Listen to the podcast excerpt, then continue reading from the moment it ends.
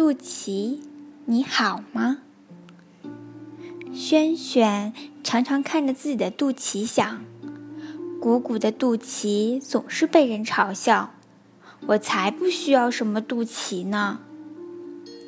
轩轩，不要觉得难为情，看看你的朋友们，大家的肚脐长得都挺奇怪的呀。不要觉得它一点用处都没有，就老是去抠它，那样可不对哦。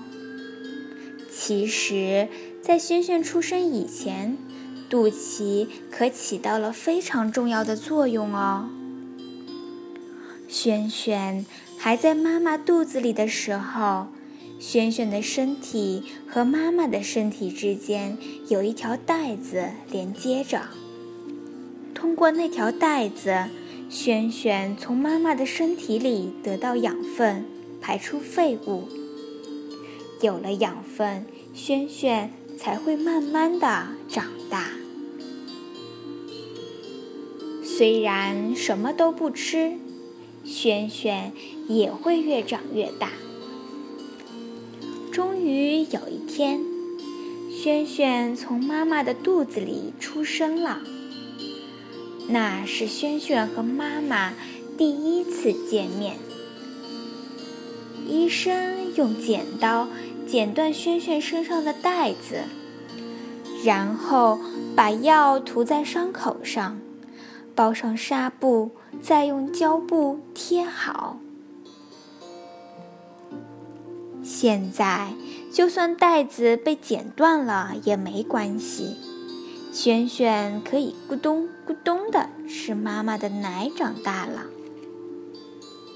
过了些天，剩下的几袋头吧嗒掉了，之后就露出了肚脐。肚脐是轩轩从妈妈肚子里生下来的重要标志。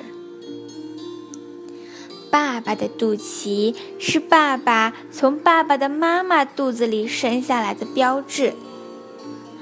妈妈的肚脐是妈妈从妈妈的妈妈肚子里生下来的标志。那些肚脐脏脏的小朋友才应该觉得不好意思呢。肚脐那儿有许多褶皱，很容易成为细菌的老家。肚脐弄湿后，如果不擦干，就会感冒。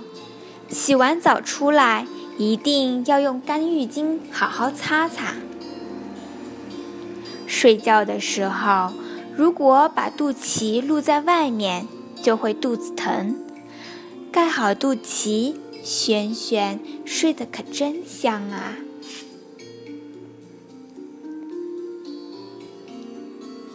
好啦。晚上的故事就讲到这儿啦。小朋友知道为什么自己有肚脐了吗？要盖盖好被子哦，不要让肚脐受凉喽。